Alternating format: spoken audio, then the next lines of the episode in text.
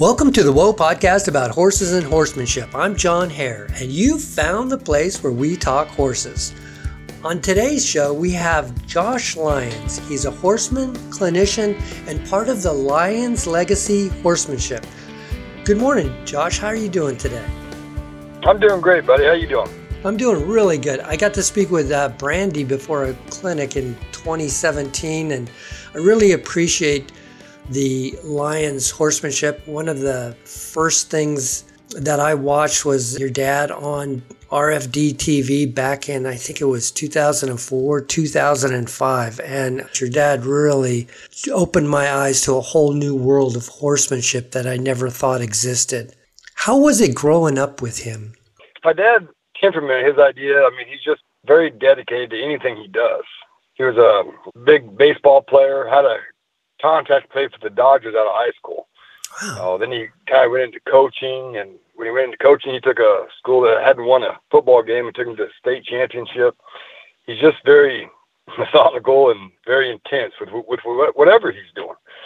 Well, when we grew up on this ranch, and he decided he wanted to be a rancher, then he hit uh, the cattle market crash that year. but the the neighbors kept asking him about about his horses, how how he trained his horses. Now he didn't know how to train horses. He just had a learning experience as he as he did it. So then all of a sudden the cattle market dropped, and he started giving little lessons, you know, on his horses. And then he decided he was going to go do that full time, become a clinician. And when he decided to do that, our whole life revolved around training horses. There was nothing else. We traveled 30 to 42 weeks a year giving clinics he just went into it full throttle. Wow. He just made it made it huge. He just had a huge passion of, of teaching. And because of his ability to coach and that kind of stuff and break it down to lesson plans, I think that carried over into the horse training, you know, where he where he's able to break it down and help people out and, and his whole philosophy was about trying to make sure that people knew that he wasn't special you know that anybody could do this training. It wasn't that you're born with it. It's deliberate practice. It takes work and and time and it takes effort. Right. But it's not something that you're just born with. That's kind of what he wanted to really push across is that he can help anybody become a trainer or communicate better with their horse or have a better relationship with their horse. And how did he develop his horsemanship? Completely by trial and error.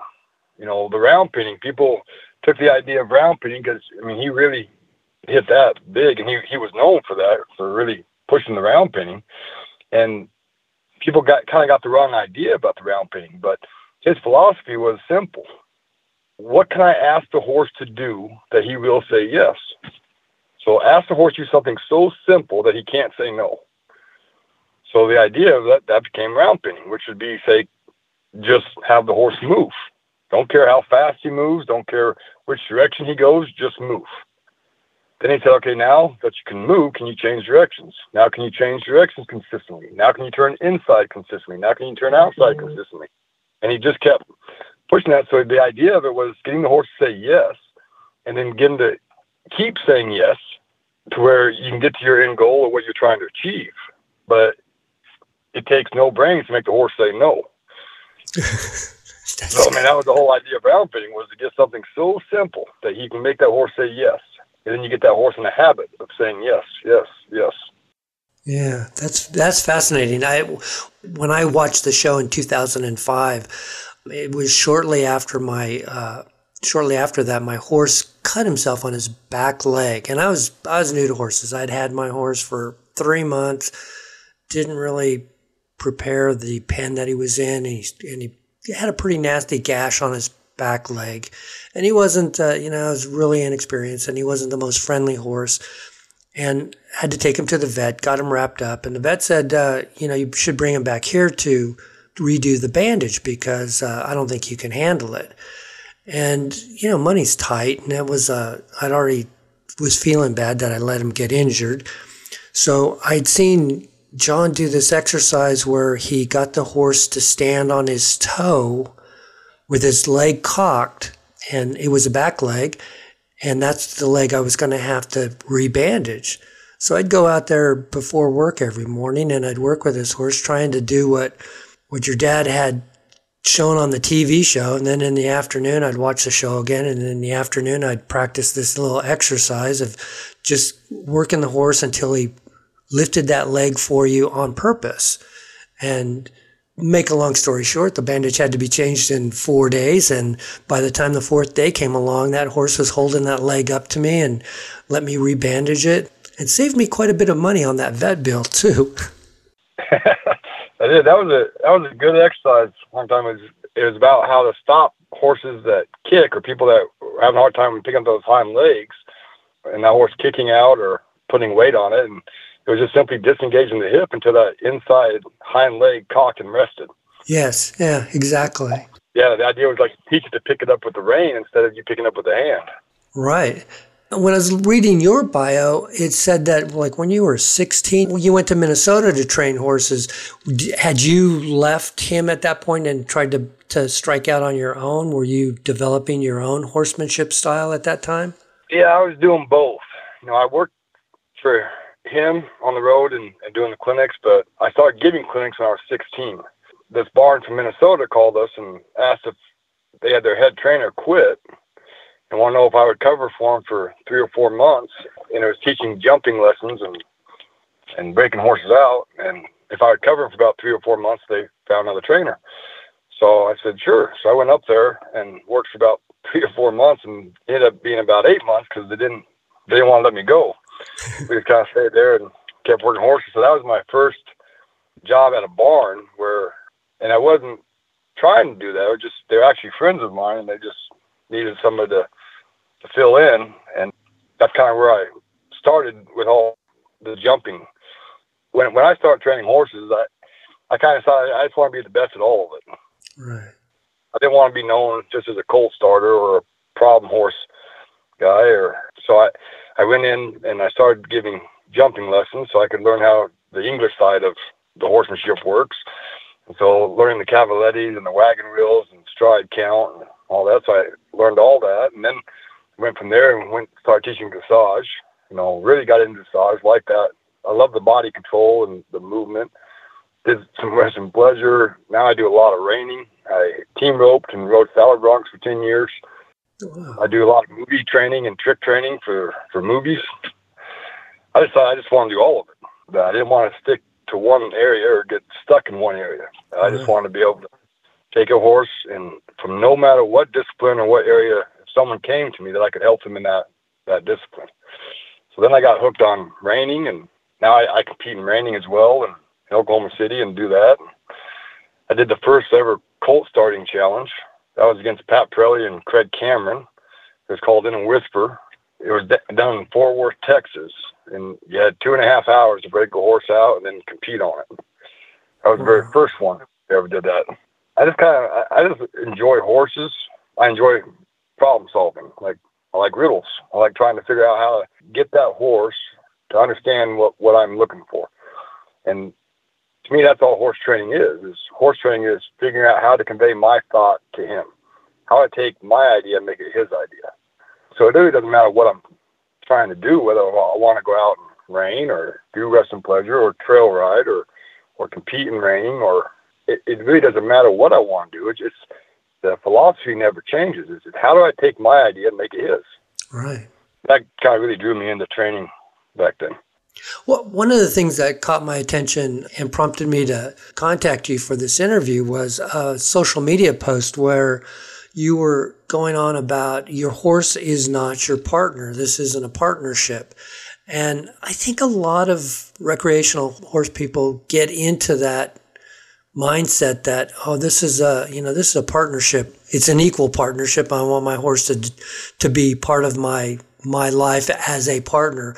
But you explained that that's not really the best way to look at it. Can you expound on that? Oh, sure. People or trainers, what they did, I mean, it's marketing, business. Three top words in advertising are free, natural.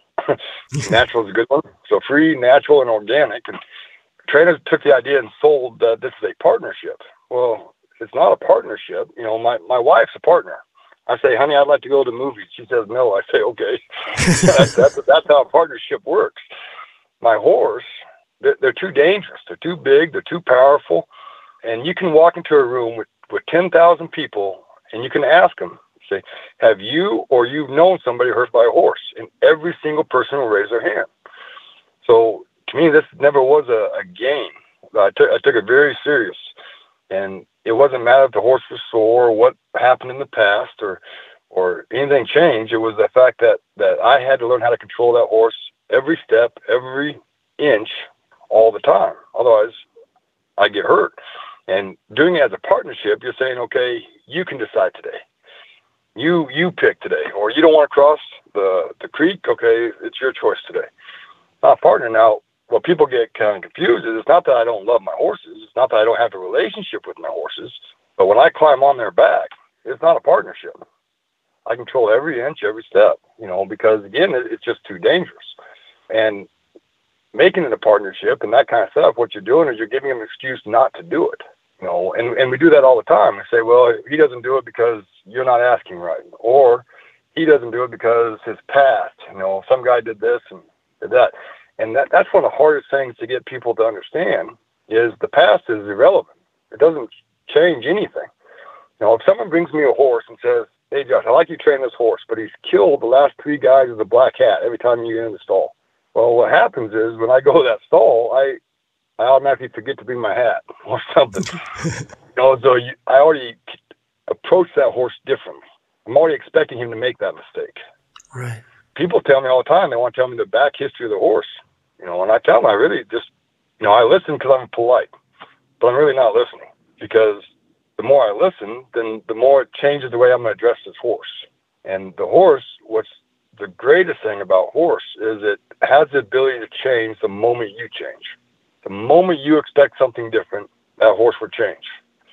So all of our clinics and our schools that we teach, the idea is if you change the rider, you change the horse. Don't change the horse and then try to bring the rider to it. Change the rider, you'll change the horse. That's a good point. Cause I think uh, I've had friends who have taken their horse to trainers, left them for three months brought them back and the horse is good for the first month but because the person didn't change the rider didn't change the horse reverts back to the same problems it was having before it went went off to the training always you know and, and i tell my trainers taking horses in for training it's a lose-lose battle every time you can fix the horse but when you send that horse back that horse will always revert back to the level of that rider they're going to call you in 30 days and say hey you didn't fix my horse. Or the horse is doing the same problem again. And that's not the trainer's fault. The idea is that trainer needs to train that person to keep up with that horse. And that and it and it saves people money actually. I mean the idea is say, listen, you know, I can fix your horse. And, and it's so much easier for them just to send me the horse and fix it and send it back. I mean, that's just so much easier. But again, it doesn't help that person. Right. So the idea is, is we want to change the people. We got we got to educate people and say, listen, you can do this. Let me show you how to do this. Let me show you how to communicate. I'll give you a great example about this about about training. You know, trainers talk about one release, right? So when you pick up the rein and the horse gives to the bit or softens his neck up, then you release. Right. That's all they ever talk about, softness. Well, there's like five releases in horse training, not one. One release is the softness, right? But that all that does is slow a horse down. So now, if I got a horse that's hot, excited, nervous, you know, I can do any softening exercise and it'll quiet that horse down. But the problem is now I got the horse too slow. Now I'm trying to say, hey, hurry up a little bit, speed right. up. Now I got to learn how to change my release to say, okay, I, I'm not releasing on softness, I'm releasing on a response. So I pick up that rein. I don't care if he pulls on the bit. I care if the feet move here, or or they go a certain direction with, with, with emphasis or speed. So now I'm putting speed back into my horse. So knowing different types of releases is a huge deal, you know, because one is going to slow a horse down, one's going to speed a horse up. So if I if I'm working on response release and I'm and I got a real hot feely horse, I'm just going to make the problem worse. If I'm working on a softness release and I got a horse that doesn't really want to move and, and I'm having a hard time you know, encouraging him and motivating him to get to that lead or a lead change or that, and I work on softening exercises, I'm going to make that worse.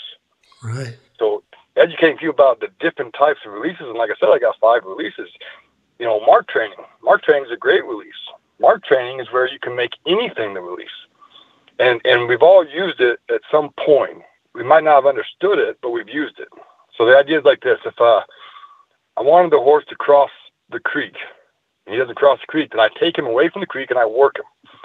And then I let him go back to the creek. I release him toward the creek. All right. All right. If he doesn't cross it, I take him away, I work him, and I release him toward the creek. So pretty soon the creek becomes the release. Give you a better example. I'll, I'll make it even clearer. If you put a piece of plywood down the round pin and you round pin the horse until he touches the plywood, and then stop, leave him alone. Within 20 minutes, you can throw that plywood anywhere in that round pin, and that horse will run over and stand on it. Yeah. Because now the plywood's become the release. That's mark training, right? So like when you see a horse run up to a certain spot in the movie set, there's a piece of plywood there. It's it's mark training. Yeah, it's very similar to the to a trailer loading. You'd use that for that too, right? Yep, hundred percent. So we've all used it to a point, but we can actually go further with it. We can use it in an exercise. So say I'm trying to spin the horse and he's not spinning very good. So what people would do is pick him up and try to correct him in the spin. Well, that makes the spin the correction. Well, that's not going to make the horse motivated more to want to spin. So what I do is I offer the horse a spin. He doesn't. I take him out of the spin. I correct him out of the spin, and then I release it and I go back to the spin. So now the spin becomes a reward. And what's the correction when you take him out of the spin? What what are you doing? So say well, there's uh, 20 corrections. So, so say say I go to spin and, and and there's three parts to a spin. You got the start of your spin.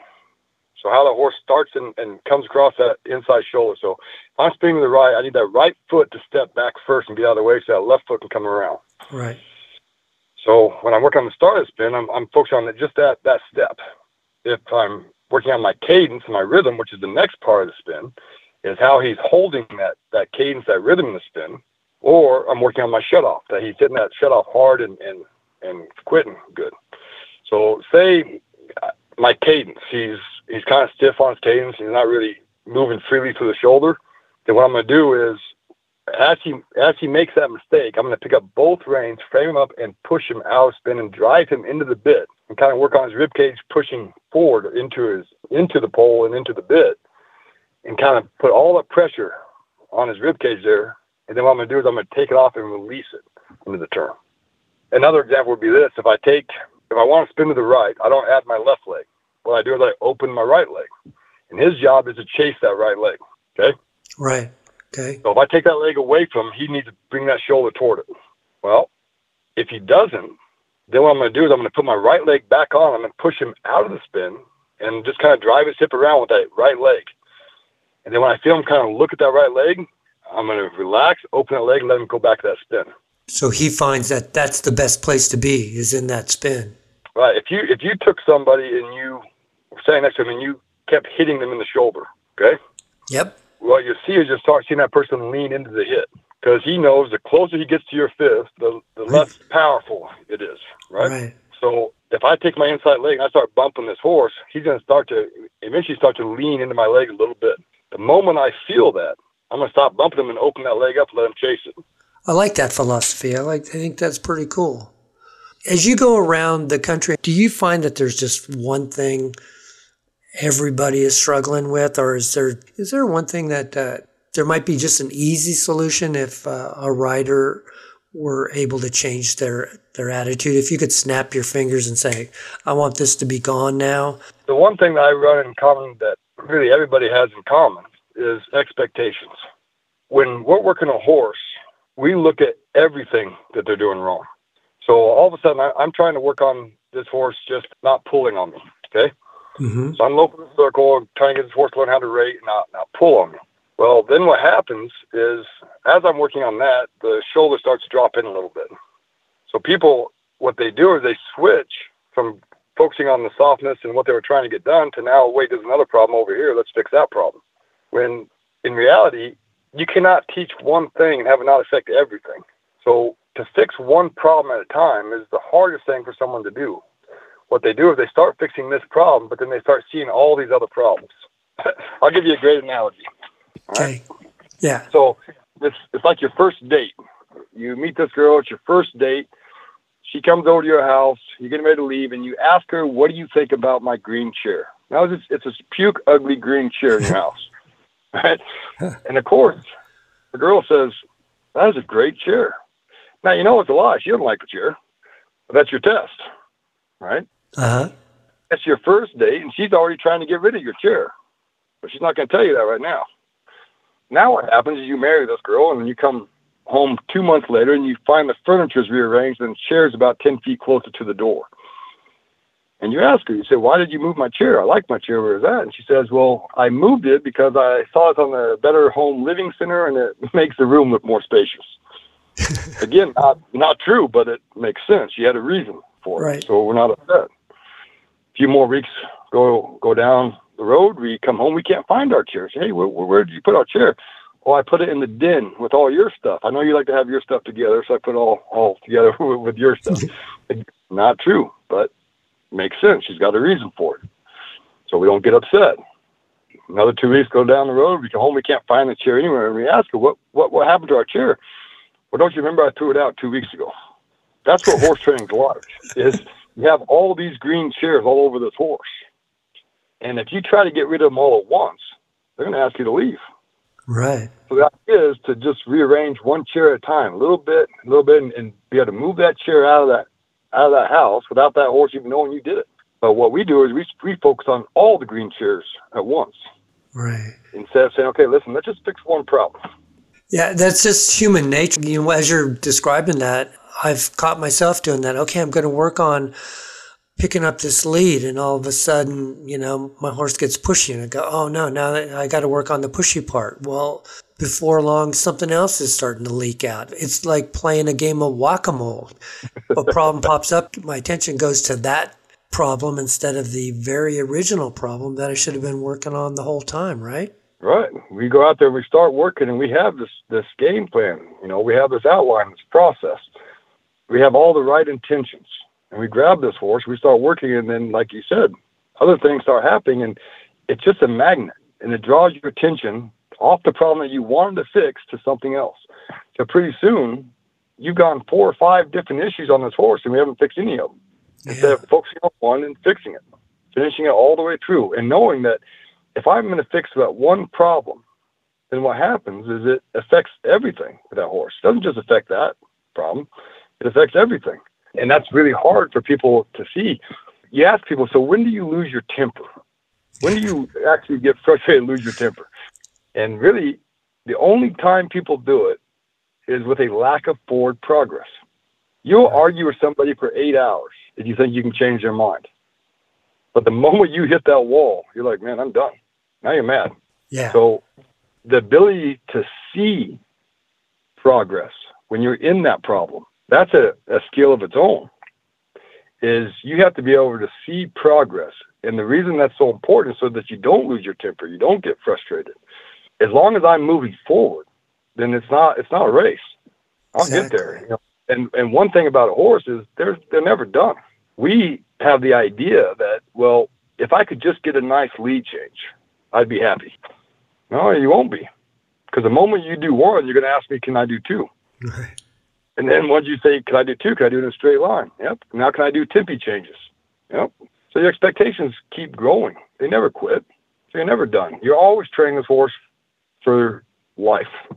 And what you said about the, the progress is really uh, is really important too. I think because with a horse, you know, if you're not if you set the goal too far ahead, then you're going to run into that wall much quicker. But if you make little tiny goals, I want my horse's right front foot to move this far and and you just have that little goal, you can always start to improve. So I think that's an important point that you're talking about too is that if you're not getting what you want, maybe go back a step and ask for a smaller result. Well, sure. It's like if people work on giving to the bit, they don't want the horse to pull, they work on just giving to the bit.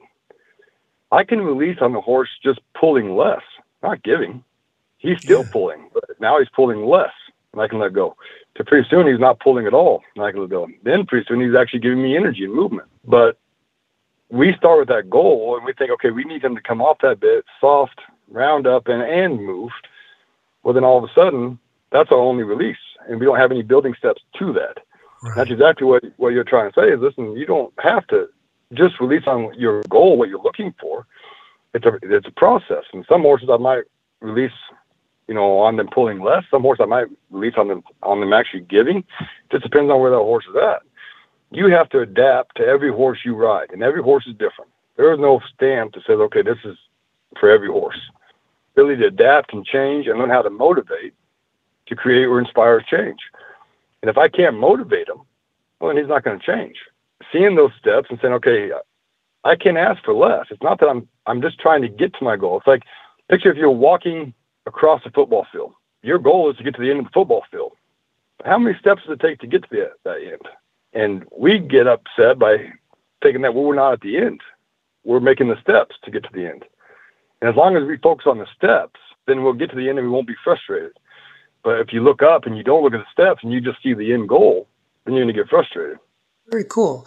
So you give clinics around the, the country, but what's a typical Josh Lyons horsemanship clinic like? Can you give us an idea? One of the, the first things we, we cover is we, we talk about five different releases, but the most important thing is I talk about my foundation. And a foundation is the most important part of training. You have to have a solid foundation. Now, to me, the most important thing that I have in my horse is guide. He's got a guide. If I say go right, go right. If I say go left, go left. If I say stop, stop. Right. I don't care where his head's at.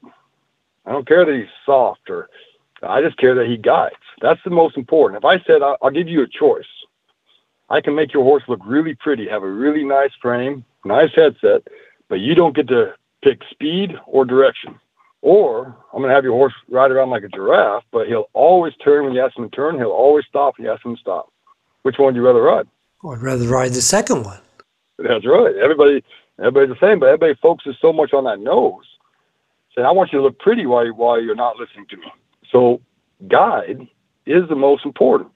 We think that the mouth causes all the problems, and it doesn't. The mouth, it's like an argument. If you're married, you found out you've had an argument. now, if you think that the mouth's the issue, next time you're in an argument with your wife or spouse, go up and put duct tape over the mouth and see if it stops the argument. You'll find out it, it, it does. It does. I tried it. It does not work.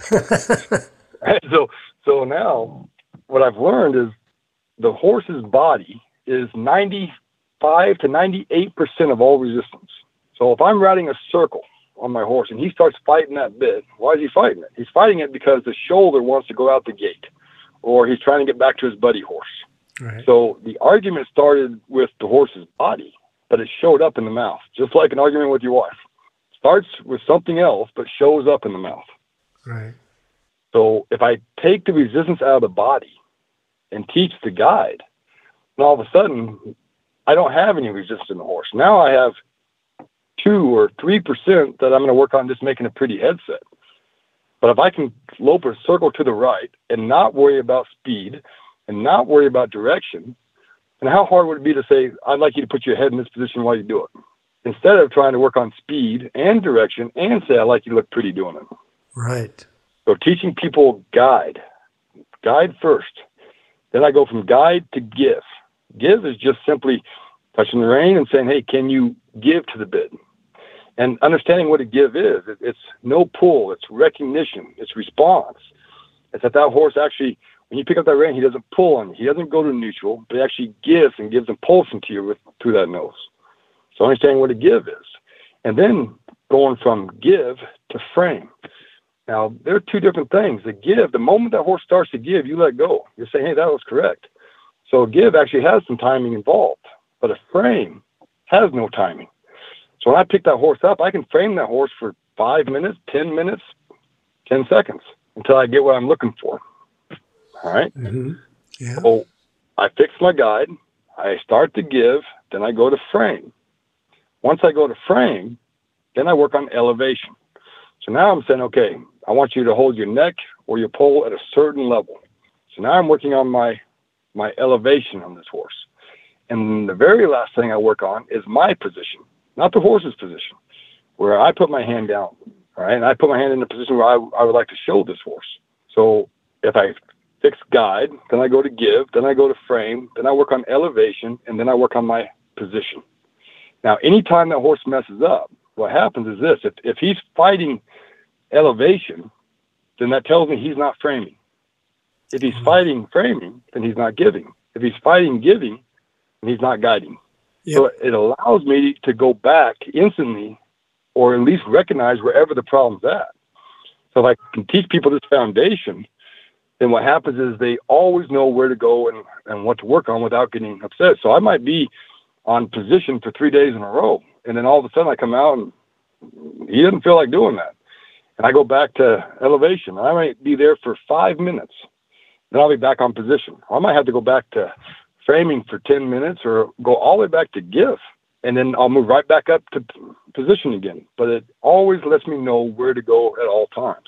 Right. So that's how we would start the clinic out. And then once they understand the five different releases, the foundation steps, and then we apply that foundation into different exercises. Because that foundation is not for just one thing, it's for every exercise. Right. Yeah. So then, and then you work through those exercises then. Right. And so, depending on the clinic, you know, if I'm doing a three day clinic, it's probably between seven and 18 different exercises that we'll cover. I'm doing a mm-hmm. five day clinic that want to cover 25 to 30. But if I'm doing like a trainer's clinic, what we do with there is we're going to cover about 50 different exercises. The idea is that for the trainers is they're taking these exercises home with them to teach their students to help their business. So depending on the clinic, depends on how many exercises we cover. But I always go many as I can get done, depending on the group I'm in.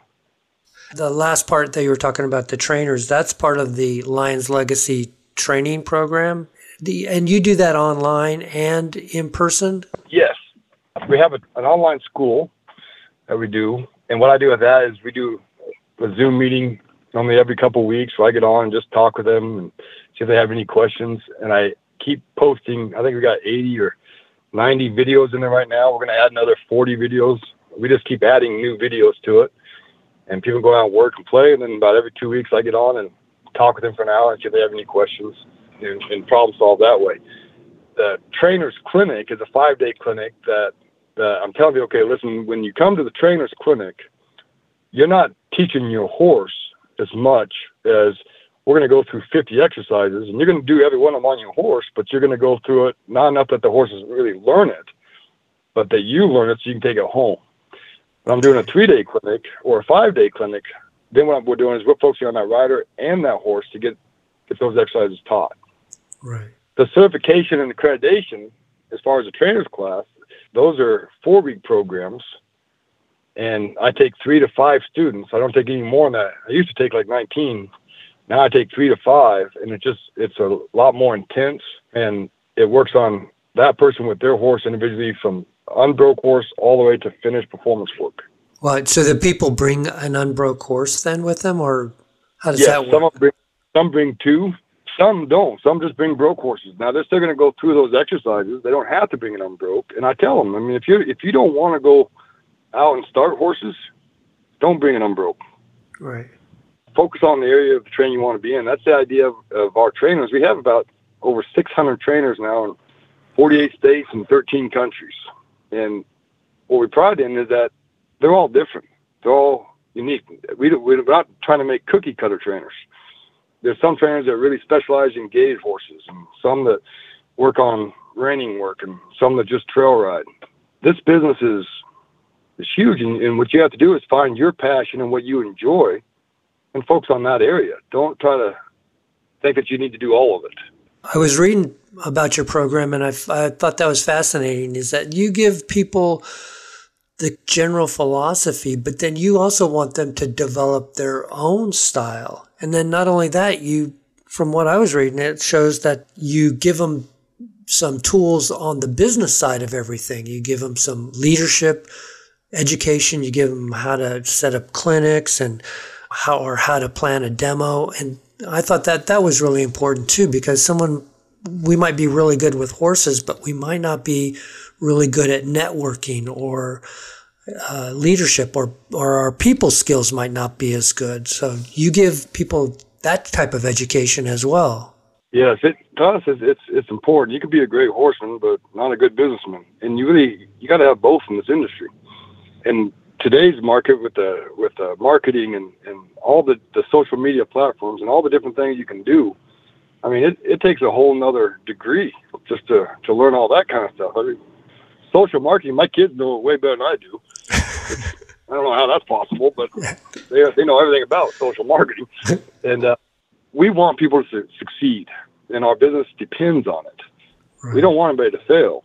One thing that's unique about our program is once you've gone through it, you're allowed to come back and watch and observe and help me teach every program after that for life. It doesn't cost more money because our training keeps developing and getting better and, and faster and, and understanding more. We learn new exercises. So we want our trainers to be able to come back and learn those exercises and take them back out because the more they succeed, the better it is for us. Right. We're not charging to do that. They, they go through the program once. Once you've gone through that program, I mean, you're, you're family. You're in. We want you to come back. And like I said, we don't charge for it. We Very encourage cool. it. You know, we want you to come back and learn the new exercises. And some people come back for one week a year, and some come back for eight weeks a year. It just depends on that person and what they need help with. And like I said, we we're 100% interested in people succeeding. We don't. We're not interested in them failing. And so once they've gone through, you know, we encourage them, come back. It doesn't cost you anything. Come back, help. It will help you with your teaching skills, anything new we've learned. Any way we can help out, you know, we want to. Because again, that's really, it helps our business. Right. right. That's a pretty cool philosophy. I like that. That's, that's pretty neat that they can go back and continue their education with you. Well, this has been pretty, this has been very informative and it's fun talking to you. I enjoy your advice. Uh, do you have any special plans for 2023? This is actually the only year I don't have a uh, futurity horse for Oklahoma City this year. So I really don't know. I think I might focus a little more on derbying this year and try to go for the runs for a million and play around that a little bit. But we have 30 some clinics this year from Alaska to everywhere else. Wow. So I really focused really hard this year on the online school uh, our programs. We have our new school. We're the only trainer in the United States that is a licensed college. So it's an occupational school. So that what we do is is we're approved for all the veterans and all GI bills because that's one thing I'm real passionate about. I love teaching the vets. So we have a lot of vets that, that come through the program and, and it's paid through the government because it's their benefits. They've earned them. Right. But they can I use them to train horses and go th- go through that program. And we're the only uh, licensed school that does that. You went through all that licensing process to get your program approved to be able to have people come to your educational programs.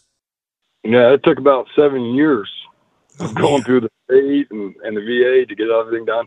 And so we've been open in Colorado for a while, and now we just became a licensed school in Arizona. We're going to have two different locations, the, the VA benefits work for anywhere in the United States, but they have to learn either in Colorado or Arizona now. They have to learn where the school is recognized through the state. Right. right. So we just got Arizona open. Well, that's a great program. That's a, a great thing to do. Well, I think anything we can do to give back to our vets, I think it's just. I agree. So if people want to find out more about that and, and more about Josh Lyons and the Lyons Legacy Training, where should we send them? You can go to joshlyons.com. On there, they have my office number and my wife's number, and they have Christian, the girl that works for us. She's phenomenal. Michelle, but they have all those numbers where they can contact. You know, Michelle runs the the program for the vets, so she she really understands all the the GI bills and the benefits and how to set you up and where to go from there. Christian does the scheduling for clinics and privates, and really about everything. We got we got a great team. If you just go to joshlyons.com, click on the number, and we'll direct you and, and get you taken care of. Sounds great. Yeah, Kristen helped me uh, set up this interview. She was very efficient. I appreciate her help quite a bit. Thank you so much for taking time out of your day. I know it's probably a busy time of year getting ready for the rest of the year. And uh, I really appreciate you taking time out and, and sharing your thoughts with us. Oh, anytime. But I really appreciate you having me on here. And I think what you're doing is phenomenal.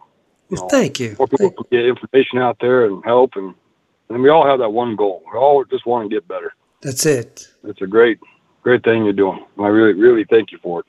Well, thanks, Josh, and uh, hopefully we'll uh, we'll meet one day and get to shake your hand. Yeah, that sounds great, buddy.